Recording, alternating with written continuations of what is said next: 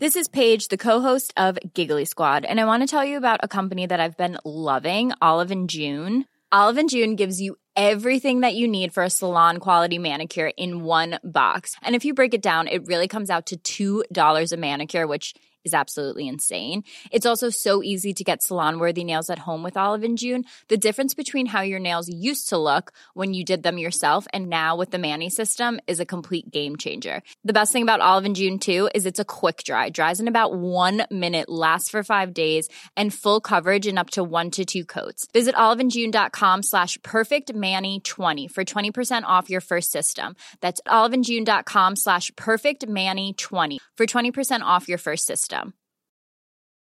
When you're ready to pop the question, the last thing you want to do is second guess the ring.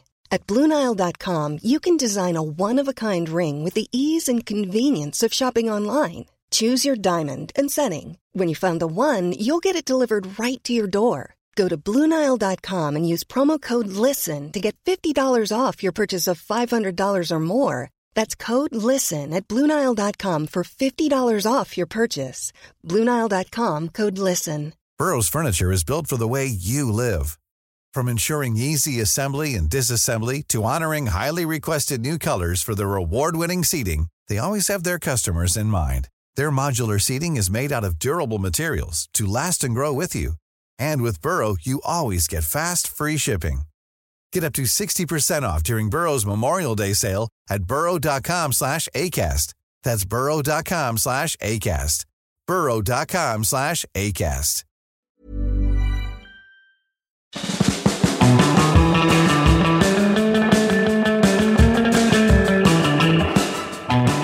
Hi, I'm Billy Monger, And hi, I'm Johnny Herbert. And welcome back to Lift the Lid, the podcast that Yes. you flat out around the world of Formula One. Johnny, we're back after summer break, mate. Firstly, how's it been?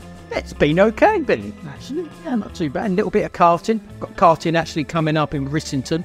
That's my next next visit as well. So haven't actually gone away on holiday. Uh, just spent a bit of time with uh, the granddaughter, the daughter, and her husband. Uh, but it's been okay. Yeah, not bad at all. A bit of racing in between. Bit of racing in between, bit of go kart, and hope the ribs aren't too sore, mate. No, no, I went to Whilton Mill. Now that That's is normally supposed to be, isn't yeah. it? Yeah, I came away from it a little bit, little bit bruised. Yeah. But otherwise, yeah, no problem whatsoever. It was very brutal. Look, very, very, very, very grippy. Very grippy. Very grippy. I was absolutely finished at the end of the day. We only had about four sessions, I think it was. But wow, good fun though. Good fun. Good to hear, mate. Good to hear. Hope everyone at home listening has had a good summer break too. Yes. Obviously, back to the world of Formula One, mate. Back to some proper racing out on track, which is obviously good to see. Yeah. So I think we should just get straight into what went on at the Dutch Grand Prix in Zandvoort. Yeah, indeed. The weather played a part. It did indeed. Thankfully. Yeah. So a little, little bit of a spicy Grand Prix we ended up having. Very testing. some rain coming down early on in the race and some some strategy calls having to be made from the get go. Yeah. Some people got that right, mate, didn't they? And some people they got it wrong. Yeah, but again, we saw how well Alex Albon Williams had done in uh, in qualifying, and, and Logan Sargeant as well being in the top ten. Uh, but of course, they're all a bit pear shaped uh, for them from that point of view. But that was the same Mercedes. They they made errors at the same time. But of course, it was that classic situation that Red Bull pretty much sort of did the job that they needed to do again on strategy. Yeah, particularly Checo. Yeah, I mean Yeah, he had slightly clever. less to lose, didn't he? He did. It's one. It's always one of those situations when you get those mixed conditions where you know if you're at the front, you want to kind of you kind of you're the first one arriving at the corners. And and sometimes you know it's it puts a bit of pressure on you. You don't want to give up track position and make the wrong call and look like a donut. Yes. I always feel like it, it does. You when you have those sort of mixed conditions, it always feels like you know if you're further down the order, it's a bit of a punt to nothing, and that's what we saw from Checo.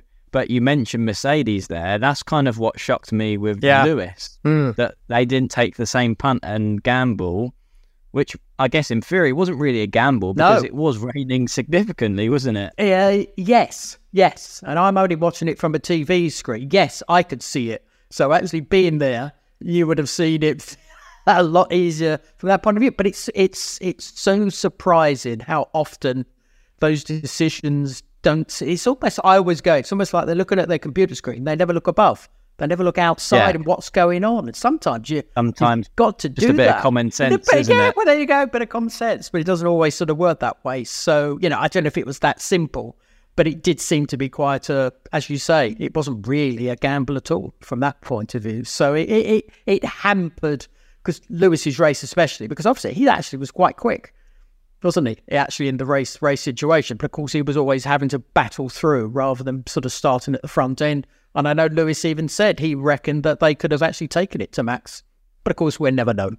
Classic. We'll never know, indeed. Yeah, obviously you mentioned Lewis there and how you know he was starting further down the order, so he didn't sort Yeah. of you know make the right call. But equally, his teammate George Russell started right up there, Yeah. and within a matter of laps, because of again a little bit of a strategy slip, he was ending up. I think he was down at 16th or 17th That's after a few laps. So he was right down the bottom end of the grid, and he, he came across on the radio, didn't he, and said, "How have we got this so wrong? How?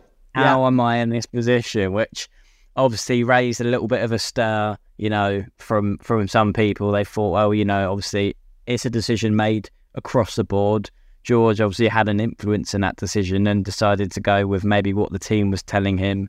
Yeah. Um, because from what I could kind of, you know, get the gist of at the track is a lot of the reason why people were deciding to stay out on track was because they expected the shower to be so short Yes. that coming in, having a pit stop, losing that chunk of time, they didn't think the track would stay wet enough for long enough for that to be, you know, a worthwhile decision. But you know what it's like to drive a, you know, a racing car on slicks in the wet, and especially where tire temperature is so important. It's like driving on ice if you just get it slightly too wrong. Yeah, well, again, it's Zandvoort, and you know, historically, it's always been very slippery, very slippery when it's when it's when it's damp. Now they had a little bit of um, you know a go in those damper conditions, so everybody was aware of how the track reacts, and especially as you say, you put slicks into the mix at the same time, and you put the temperature of those slicks that is actually non-existent into the mix. You're gonna get very very difficult situations that you're going to put yourself in as a, as a team and sometimes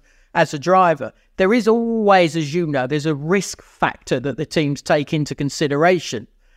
But sometimes if you're overcautious, overcautious, it's going to kick you right in the teeth. And I think that's exactly what happened with George, for example, and and as I said with Williams, uh, possibly as well. So it, it's sometimes that risk has got to be sort of, as you as you said, a bit of common sense has to come into play as well. And there is a sort of a risk part. There is always a risk there anyway. But with the computer telling everybody what's supposed to be going on and trying to feed it with all the information that you can, eventually, and or or actually more often than not, it doesn't quite get it right. And especially when they expected the shower maybe not to be as long as it was. But hey, that's the way things are. You've got to take a punt sometimes, even as a driver. Even as a driver, you you're the guy in the in the car. You know what the car is doing. You know what the how the tires react. And sometimes you've got to come on that radio and say, "I'm coming in." Yeah, I think And that's the strong character you need to have sometimes. Yeah, that's definitely the sort of call we would hear from someone like a Max. And we've obviously mentioned the winners and losers. And Max, in that first period of race, actually was a loser in theory because he dropped behind his yeah.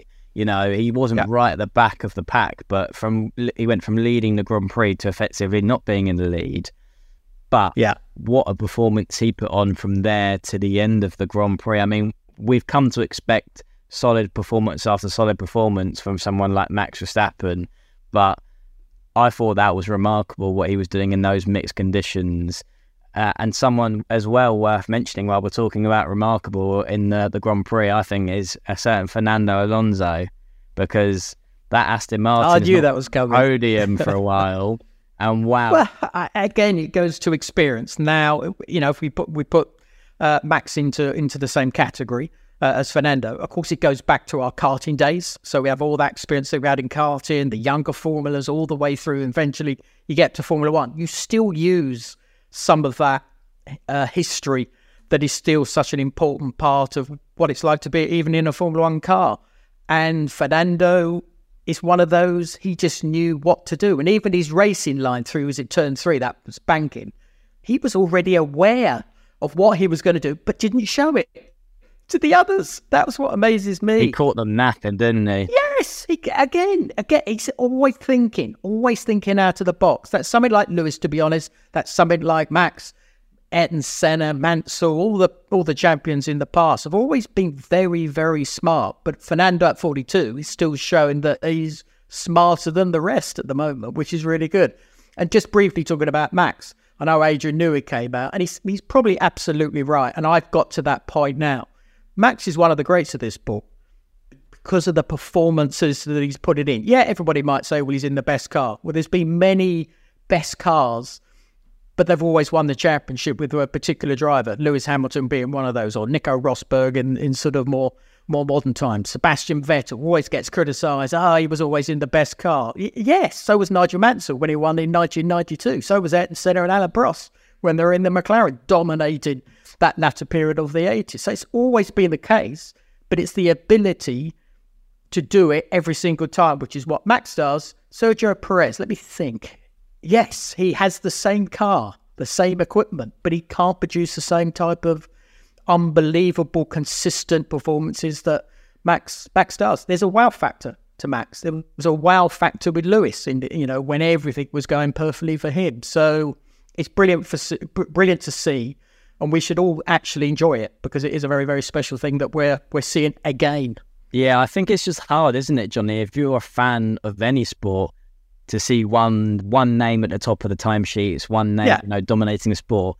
You, you can understand why fans sometimes they want to see more people fighting for the victory. But equally, if you take a step back from it, like you said, you have just got to admire what he's doing because he's able to extract something out of that car that a very well established and highly rated driver in Sergio Perez isn't able to do. It's, you know, we're talking in Formula One about the top 20 guys in the world yeah. And when you look at the difference of performance from Max to Checo in the same equipment, it looks chalk and cheese, doesn't it? It looks like, you know, Checo Perez is, is only a few years into, you know, driving. He looks like almost like he's a Formula 3 driver. Yeah. Competing yeah. with a Formula 1 driver at some points. And I don't think that's anything really to do with Checo himself. I still think he's good enough to be a Formula 1 driver. Oh, absolutely. And he's proved absolutely. that over the years. But like you say, Max is just performing at such a high level. So you can understand yeah. Uh, you can understand why fans maybe don't like it, but you can equally, if you sit back, you have to just accept that Max is doing an exceptional job right now. Yeah, again, I go back to some of those names I mentioned before. They were always able to get best out the cars that they had. Yes, they were the best cars on the circuit, but they never got criticised. Even Michael Schumacher, in that dominant time he had at Ferrari, no one criticised Michael and said, well, he's in the best car, that's why he's winning. Actually, people liked and enjoyed what Michael was doing in many respects. Some people, yes, did sort of turn off because it was it was too predictable. But um, from Max's point of view, I tell, you, I tell you what would be really good to see, and hopefully it's something we're going to see sort of in the next couple of years with a bit of luck anyway, is where the cars will be a little bit, I don't know, let's say similar in design, and it'll be a bit more possibly standardized a little bit to try and get the pack closer together. So let's say we had sort of F2 cars. Yeah. Who would be the best in a, in, in a Formula One F2 type car? That's what a lot of fans want to see, don't they? yes, that's what I want to see. Drivers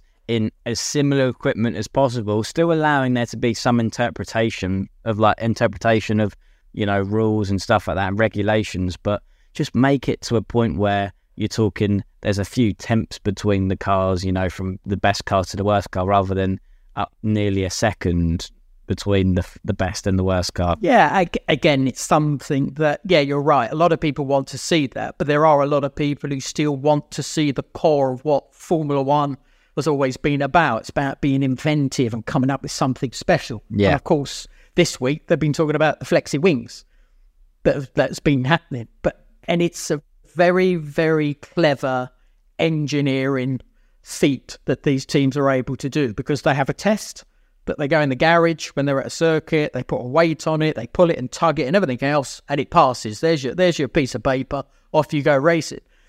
But they're so cleverly designed that at a certain point, with a certain amount of download that they have on it, they can make them do some incredible things, which is the flexi rear wing we used to see. Now it seems to be as a slightly flexy front wing that's coming into a flat. I think to fix the flexiness, take the front wing off.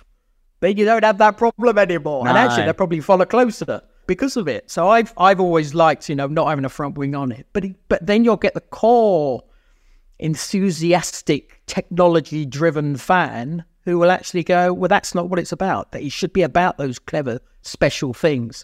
It is, but then you have your problem where someone's going to dominate because they just have something that they're a little bit more clever than than anybody else. Is that good or bad? Well, it's clever in one way, but as a show goes, you always are going to have that domination. I'd prefer, to be honest, that they were closer together. So get rid of the front wings. Uh, They might moan and complain about it, the teams and the and the aerodynamicists, of course, but they'll find a way of being able to sort of get the cars to sort of perform a little bit better. But I think the racing will be better because I think they will be able to follow closely. So very simple fix. Cut them off. You've come back with a bang, mate, after our summer break. Johnny Herbert, get rid of front wings. Yes, logical. Talk about a big statement. I remember having a chat, Billy, with Martin Brundle and Damon Hill. and We always had exactly the same opinion. Get rid of the front wing. And that was when all this sort of uh, ground effect sort of was being spoken about. And it was the most obvious thing to do. They did it in the 80s and it wasn't a problem.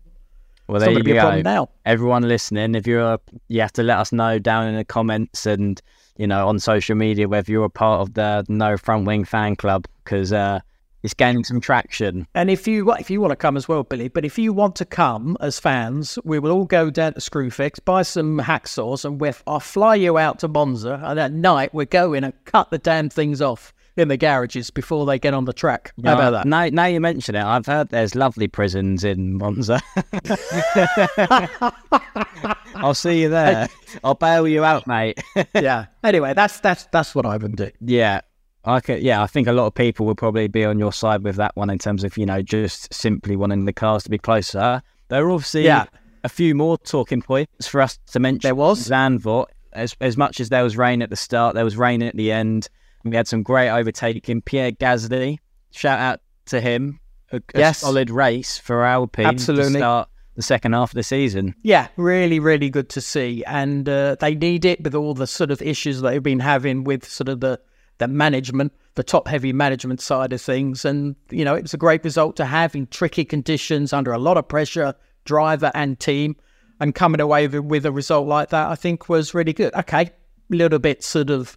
Uh, lucky getting uh, getting that third place, obviously with Sergio getting his penalty. But hey, that's that's what racing is all about. And for Pierre, I thought that was a, a fantastic, fantastic result. And the the one team that you come out of it with your head going again is the red one, Yeah. Ferrari.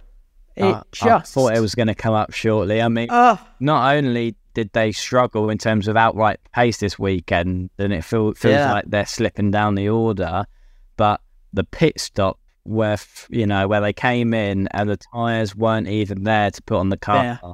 It they've just done that before. Bit of history they have on that. it, it, just feels I don't know about you, Johnny. It just feels so frustrating to watch because, like you say, they're Yeah. a team with such history, such pedigree, and you're just sat there going, just get the simple things right. You know, have the tires waiting for, at a pit stop. That's not a complex thing to do in the world of Formula No. One.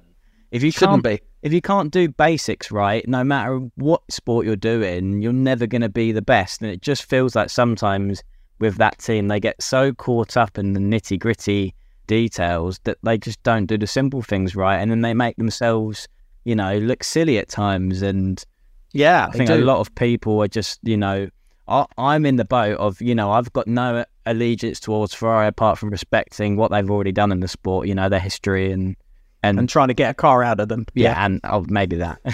but but genuinely, I, I, I want to see Ferrari compete, and I want to see them, you know, be Yeah. up there. It, but it, yeah, it's, it just feels like when's that moment going to come? It feels like they've had you know team principal after team principal come and go. That doesn't seem to solve it, and you just don't know where the fix is for that team. No, you don't, because obviously there's leadership. No, that's uh, Fred Vasseur. So he's sort of the leader on that side of things. And he's Then experienced. from a and his experience and everything else, I think he's got the right mentality as well. So he's probably I, I pulling agree. his hair out at the, at the present time. Then you go well, you've got the drivers as well. Now the drivers have a lot of responsibility as well to try and sort of pull that team together and pull it in the right direction. Yeah, agreed. Not to a degree where we've discussed it before, where the driver is actually deciding what the strategy should be. As And well. that's- that that's how should it not feels. be the case. That's how it feels exactly, and it should be like that. Should not be like that. And you're right, Billy. It should not be. s- s- it, it, it's not a. It's not a difficult fix. Getting the tires out at the right time that doesn't seem to be a difficult thing to do. Now I don't know if it was a late call or whatever, but it didn't seem to be in the scenario that was going on at, at that point. But Fred Vasseur is the one who's got to somehow jump on top of the, all the issues that we don't really see. We only see sort of what happens in front of us, either on a on a TV screen, like most of us are watching it. But there are obviously fundamental issues that are that are unfortunately hanging underneath the the the Ferrari brand, and it's something that's not good for the brand. It's not good for, for Formula One. It's not good for us as race fans. Like you said, I don't have an allegiance one way or the other with all the teams. I, I don't want to. I don't want to see a race decided No. by not having tires out at a pit stop. You know, I, w- eh, I want to be Yeah. in a position where Ferrari operate to the same level as a Red Bull in terms of their decision making. So then it, it comes down to is Charles Leclerc in that Ferrari able to beat Max in a Red Bull? I don't want it to be the teams to be so involved in, you know, who wins the Grand Prix because it feels like even if Ferrari had a quicker car at this point, Red Bull operationally would out strategize them, Yeah. would make a, have a better pit stop. They'd find a way as a team to make a difference. Yeah, well, we've we've seen it where Ferrari had a car where they could compete against Red Bull, and unfortunately, we saw strategy mistakes, and unfortunately, we saw driver mistakes. So we had the two of the worst sort of scenarios coming into effect. But it should not be a, as I said, a difficult thing to really bang everybody's heads together. And if change is needed, if change is needed, like the strategy, it needs to happen quickly. You can't just let it go on. Oh well, we're here. Get it. Get they get used to it. They get better. They learn what they need to do. No, you- actually, you don't have time. Well, the Formula One moves on quickly, doesn't it? Yes, exactly. It moves on so so quick. So that's where you've got to get the right people in the team to be able to bring the right people into the team. A lot of people say well, you're never going to get the best who are going to move down to Italy. I'm not totally sure that's the case. I remember when a certain Ross Brawn and Rory Byrne left Benetton, and they went down down to uh, to Italy, and they turned that team around with Todt. Italy's not a bad place to live, is it, Johnny? Peter, Uh, uh, you know, I I think I'd find it very difficult not to like it. Yeah. No, To I be mean, honest. I think okay, the UK is, you know, obviously where a lot of teams are based and a lot of, you know, people involved in motorsport have a British background as such, but Yeah. I don't think that should be a reason why Ferrari can't Ferrari or Ferrari, they should be able to attract the best. tracked. Yeah, yeah. And I, but I think you've got to put it out there that you're wanting. Now I don't know if they, they have or they haven't, but it it seems to be something that they need to get on get on with it and actually sort of get these people to be aware that actually we could come to Italy. We will look after you. You'll have a good time, and this will be something that we can actually turn this around and make Ferrari great again. I've heard those words before. We've heard those are great again. I've heard those words before somewhere Yeah. across the ocean. Um, so yes, so th- there are opportunities out there for people to be able to want to make a move to a team like Ferrari, and, and I've always thought, I don't know about you, Billy, but I think they've got they've got all the ingredients. It's just all a bit scattered around at the moment. It's a bit, I always say it's a bit like a jigsaw puzzle.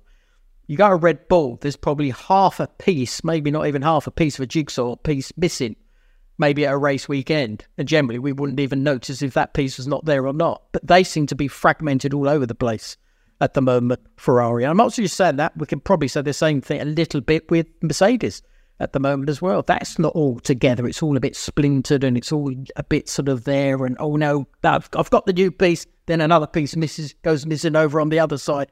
So it's not all the teams are able to sort of get it together in one go. And it just happens at the present time. It was Mercedes for the last five, six years, and now it's it's Red Bull are getting all those pieces together. Yeah. Ferrari can do it. Any any of the teams can do it, but yeah, like you said, Yes. it's on Ferrari you know, as a team themselves to start making the calls to get that team where it needs Yeah. to be.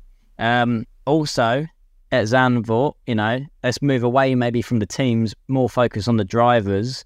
And one driver in particular had an absolute shocker of a weekend. Yeah, didn't didn't I mean, what bad luck for Daniel Ricciardo. You know, it's gotta it's gotta be said because he's got his opportunity to come back to fight in that Alpha Tauri against Yuki Tsunoda to prove his worth to Red Bull when you've got Sergio Perez under a bit of pressure all of a sudden for that seat, and he goes and, and breaks his wrist. Yeah, and uh, it can happen. We we we all know that you can have an off, and you can clatter the barriers like we saw. And Oscar Piastri obviously did the same thing. But it's one of those weird situations. I think we've we've all done it. It's a very rare sight. Is when you know you're going off, and you know you're going off at a certain angle. You take your hands off the steering wheel. That's- now I don't know the whole scenario, but it does seem as if that's that's really that sort of twist on the steering wheel when that suspension gets clobbered that has done the damage. Yeah, And it's it's it's surprising in many respects, but of course there's so much else going on sometimes in a cockpit. But you know when the car is gone, it's never going to come back. yeah. So just let that steering wheel do what it what it wants to do. Its horrible little vicious dance that it does do in front of your eyes. But yeah, frustrating because as you said, given you know got that chance, comes back.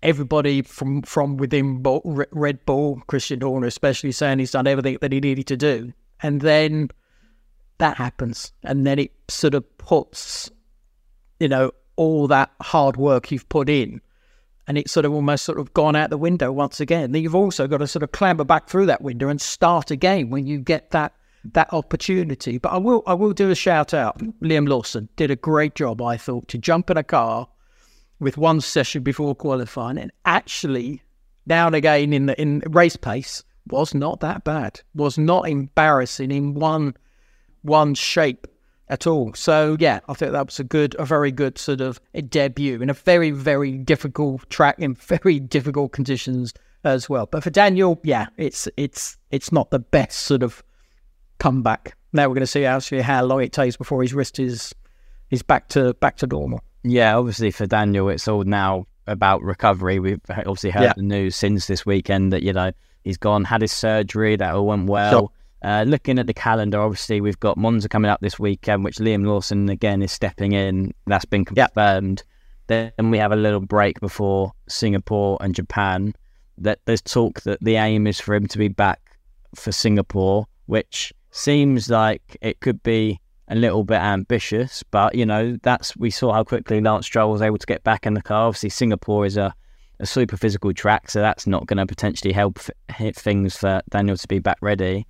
No. Um, but yeah, Liam Lawson, I'm glad you, you brought up his name and mentioned to him because he's actually someone that I've had the experience of racing against. Uh, I went up against him in 2019 uh, along with Yuki Tsunoda. We raced each other in Euro Formula. Liam and Yuki were actually teammates that year in Euro Formula, and they're back to being teammates now in Formula One. So those two know each other pretty well. But yeah, I, I want to second what you said. I thought solid job from him this weekend, all things Yeah. considered. I want I want to throw a spanner in the works. I Okay. want to throw a spanner Throw in that the works spanner in for Dan for Daniel. If Liam does a good job in his ne- in his next couple of races, will that change their mindset and actually sort of go, oh hello, actually, in a limited space of time, in his only three or four races that he's done total compared to Daniel's however however races uh, how many races he's done, do we change it? If he's done that good a job, See, for me, if he's beaten Tsunoda, it's it's now a head to head between Liam and Yuki in my mind. sure, I- indeed. I, I think Let's say beats him then. Yeah, that's that's beating. where where I would start to question what decision Alpha Tauri, you know, via Yeah. Red Bull and Helmut Marko, what they'll be thinking. Very 'cause interesting. When Liam and Yuki raced each other in Euro Formula, and obviously I know this a few years ago, they've gone on different trajectories and paths, but Liam, nine times out of ten, had the slight edge on Yuki. Liam, I'd say out of the two when I raced them, he had, for me, that little bit of an edge about him that I thought, okay, this kid's good. Good insight, Billy. Good insight. So it, it does the fact, and I think the fact that potentially Liam has raced Yuki, and maybe he himself will think, okay, I know I can beat this guy, even though he's stepping into the big world of Formula One, and there's a lot to learn very quickly. I think that's a mentally a positive thing for him to have in his back pocket, knowing that if he's when he's got it all right before, it's been enough to maybe have the slight edge on Yuki. Yeah. So it, it will be really interesting to see that dynamic and to see that battle unfold over however many races they get the opportunity to go against each other. But for Liam, it's a perfect opportunity, isn't it? And, well, and Monza is a perfect opportunity as well. So track he knows really, really well. Yep. Doing Binny's done F two there, so so this is a great opportunity, and these opportunities are so so rare. You know that, but it's so so rare. Some you know when it does come around, you've got to grab it because if he doesn't grab it, weirdly in the way that this this sport is sometimes, it may be his only chance. Yeah, it potentially might be. So he's got to he's got to work doubly hard, triply hard, quadruply hard, whatever it may be. He's got to do everything he possibly can to be the best prepared physically and mentally. Yeah, I'm looking forward to seeing. I don't know about you, but what he can do, like you say, at a track that he's been to, but with a proper, a full. This is a full Formula One weekend. There's you know free, Yes, you know, pra- proper practice sessions to get Yeah. up to speed.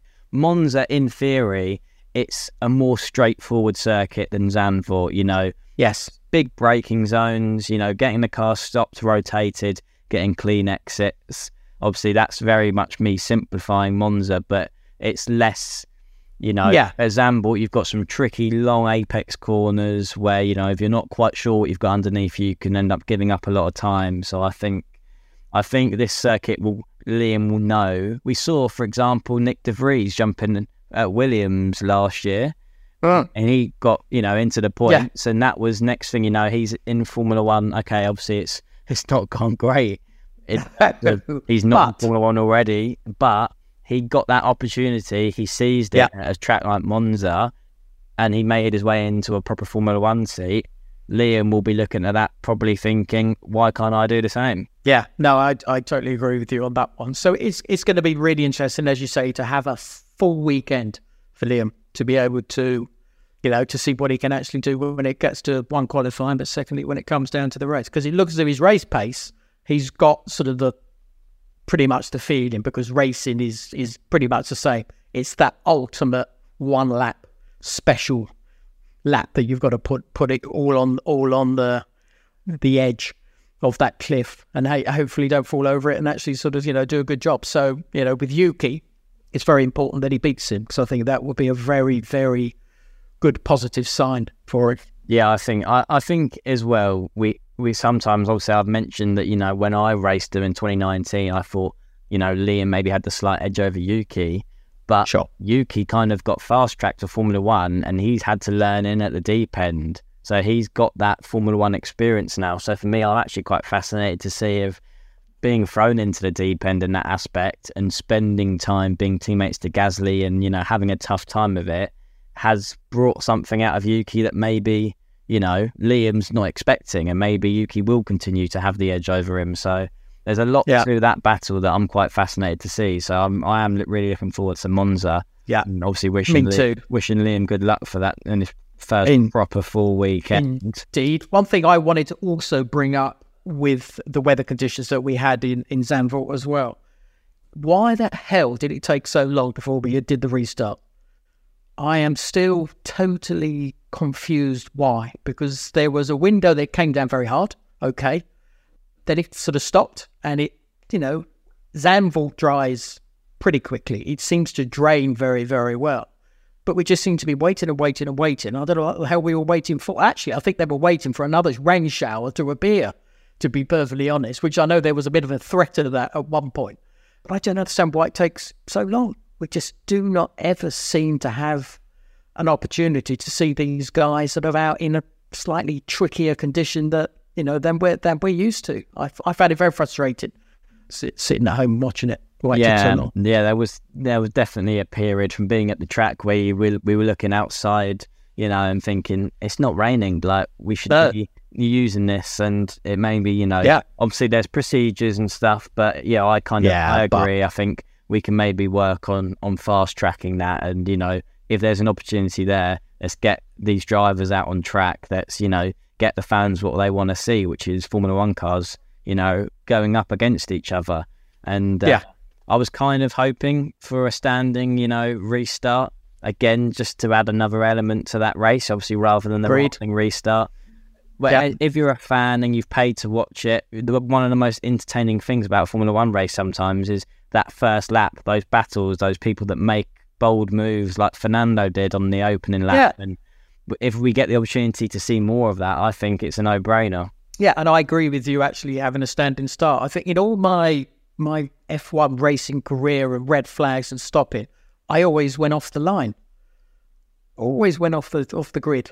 And that seems to me that's what that's what a start is all about. A rolling start is sort of going, no, doesn't need a rolling start, but everybody to follow the sort of safety car and check what the, the conditions are like. And yeah, it's okay now. The guys at the front, no, I can't see what's happening for the guys a little bit further behind. There's always, you know, you're always going to have that sort of mixture of uh, people's what they're what they're seeing in front of them, and that is always going to make it a little bit more difficult for for the for the race director to sort of make that call to go racing. But I think we need to go racing much sooner than what we did in in Zandvoort. I think they are going to be looking at that whole procedure and speed it up a little bit because it does seem to be a little bit too much of well, let's make sure everything's sort of okay and safe, but it's not safe. Motorsport is not safe. It says it on the back of the ticket. And those conditions are where these are the best in the world. And that's what I always say. They're the best in the world. They'll be able to deal with it. Yeah. Like we saw many, many occasion with Max, Lewis, uh, Fernando, the list goes on in tricky conditions. And we even saw those in Zandvoort this time around on Yeah. slicks. definitely an interesting point you've raised there, and let's uh, let's see if they look into it.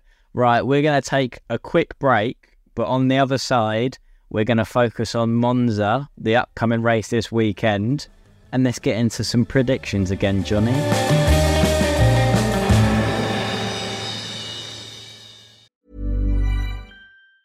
Hey, it's Ryan Reynolds, and I'm here with Keith, co star of my upcoming film, If, only in theaters, May 17th. Do you want to tell people the big news?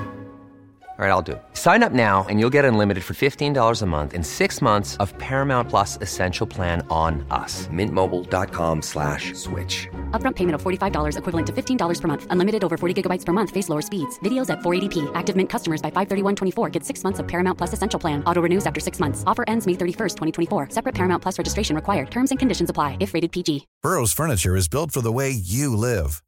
From ensuring easy assembly and disassembly to honoring highly requested new colors for their award-winning seating, they always have their customers in mind. Their modular seating is made out of durable materials to last and grow with you. And with Burrow, you always get fast, free shipping. Get up to 60% off during Burrow's Memorial Day sale at burrow.com slash ACAST. That's burrow.com slash ACAST. burrow.com slash ACAST.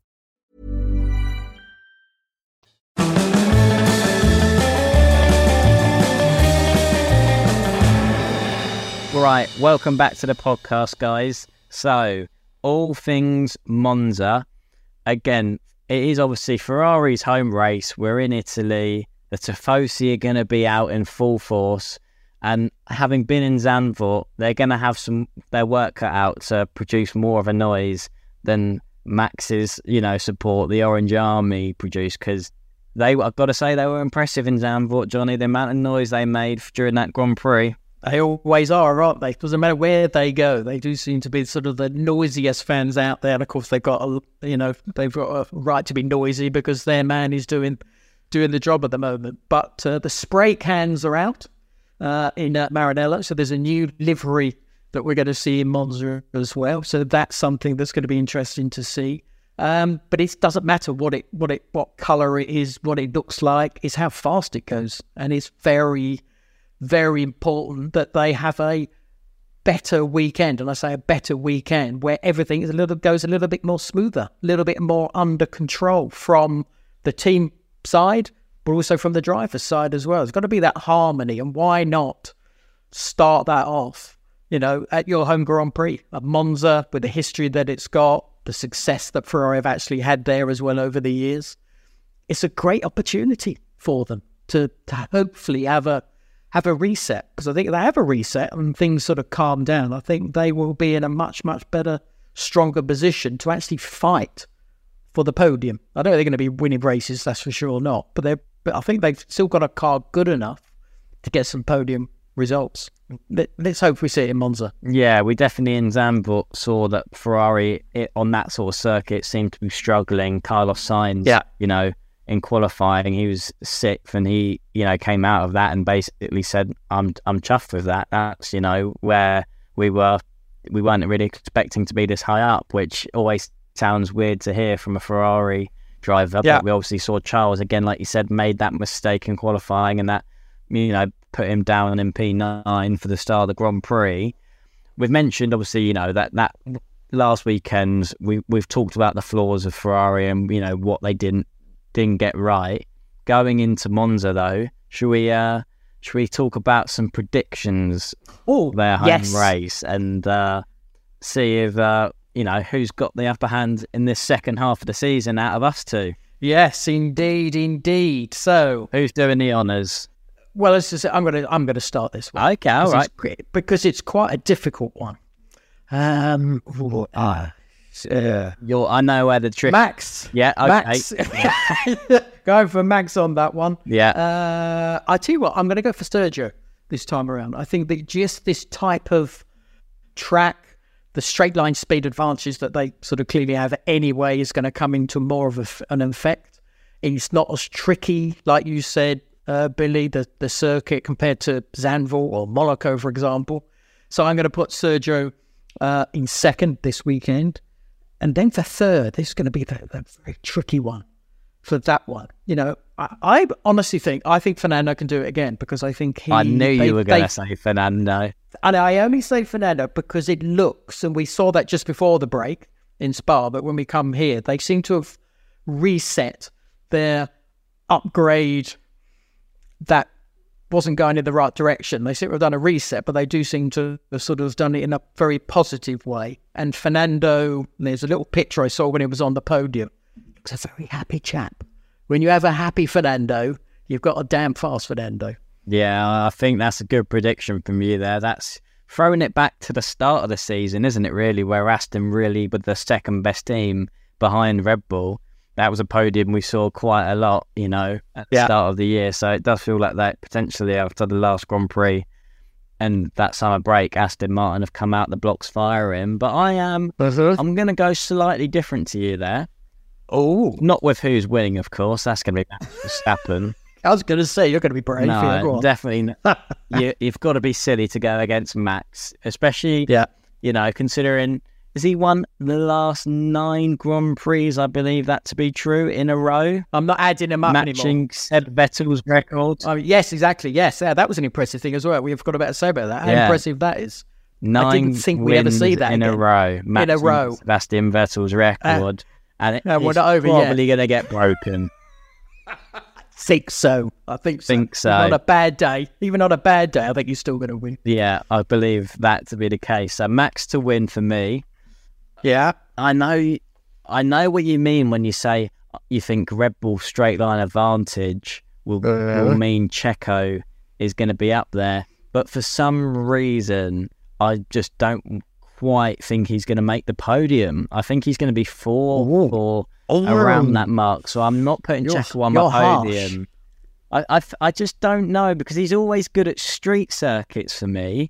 And I just feel like sometimes when the track's a little bit, you know, he's it's more less of a risk factor to it. I sometimes feel like that you, you don't get the best of Checo. So even though there's lots of long straights, I think in the braking zones and those nippy chicanes, I think he might just leave a little bit more on the table than the Yeah. likes of uh, Fernando or a Lewis. So Yeah, I, I think I, I think he's good on sort of low grip circuits. Monza, not very very much downforce, so low grip. That's why. That's why okay, this I can way. yeah, I, so, can, I can see that. so so where are you going then? So there's two, yeah, two different trains of thought there on Checo, but yeah, you've gone for him Yep. second.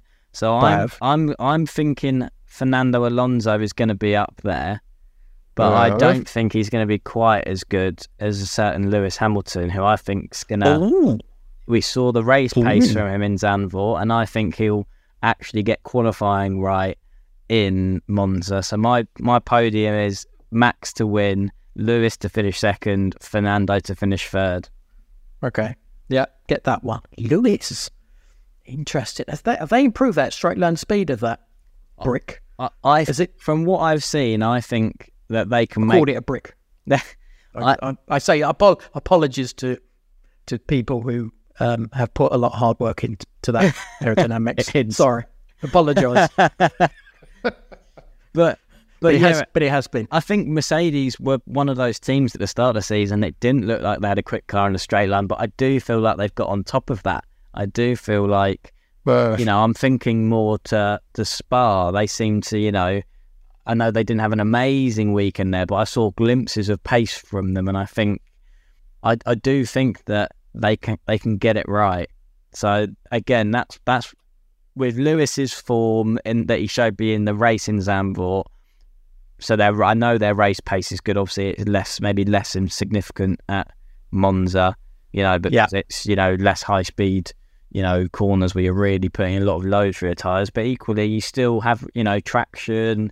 You can deg the tires, you know, from that perspective. So yeah, for me, I think Lewis is going to put something together at Monza. So that that's what I'm going for. I'm going for for Lewis in second. I think Merc have improved that car, and I think he's going to have the bit between his teeth after Quali and Zandvoort not going his way.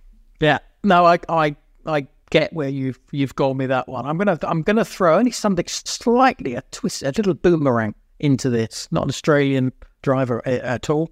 I reckon that Williams might be pretty handy around there, especially when it comes down to qualifying. Race is always a bit of a uh, not quite sure, but I reckon they could be quite slick. It's in, it's interesting you said that to me because mm. before before last weekend, that's I've just known that car to be so quick in a straight line, and especially how quick they were in Zandvoort. I think Yeah. I would have been a completely on the same train of thought as you, but I had the chance to speak to Alex Albon this weekend, just gone at Zandvoort, and he interestingly said that their car isn't as slick in a straight line anymore. That they seem to have dropped down the the pecking order when it comes to the speed traps. And he said, well, they're not too sure why, but they seem to have lost a bit of slipperiness in that car. But the performance, maybe through the, The performance. is seeming to work for him. So when he said that, that's what's put me off that scent a little bit because, you know, normally, like you say, their car is just a lightning bolt in a straight line. But it may just made me think that maybe Monza might actually turn out to be a, a little bit of a worse track for them than maybe you'd think. Ugh.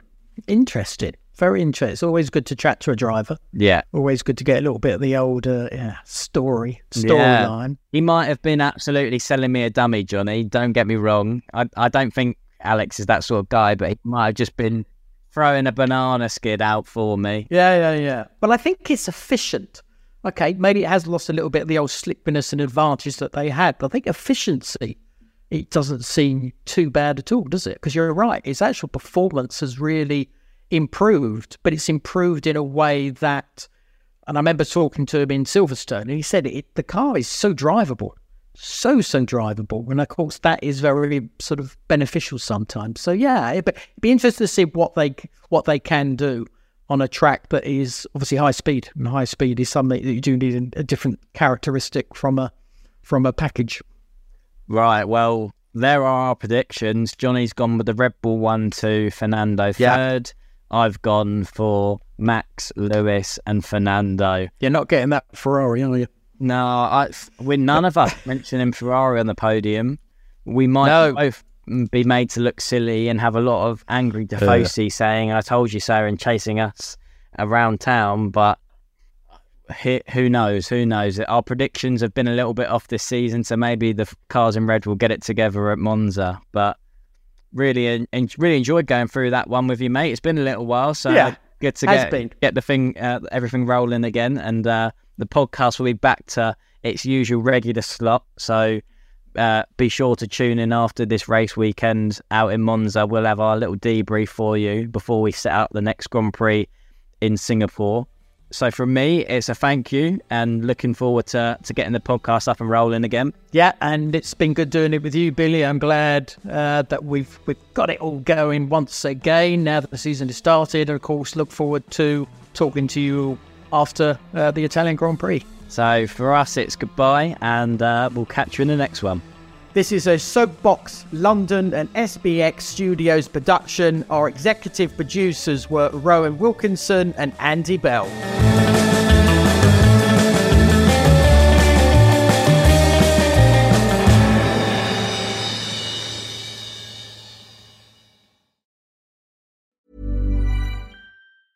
Planning for your next trip? Elevate your travel style with Quince. Quince has all the jet setting essentials you'll want for your next getaway, like European linen, premium luggage options, buttery soft Italian leather bags, and so much more. And is all priced at 50 to 80% less than similar brands. Plus, Quince only works with factories that use safe and ethical manufacturing practices. Pack your bags with high-quality essentials you'll be wearing for vacations to come with Quince. Go to quince.com/pack for free shipping and 365-day returns.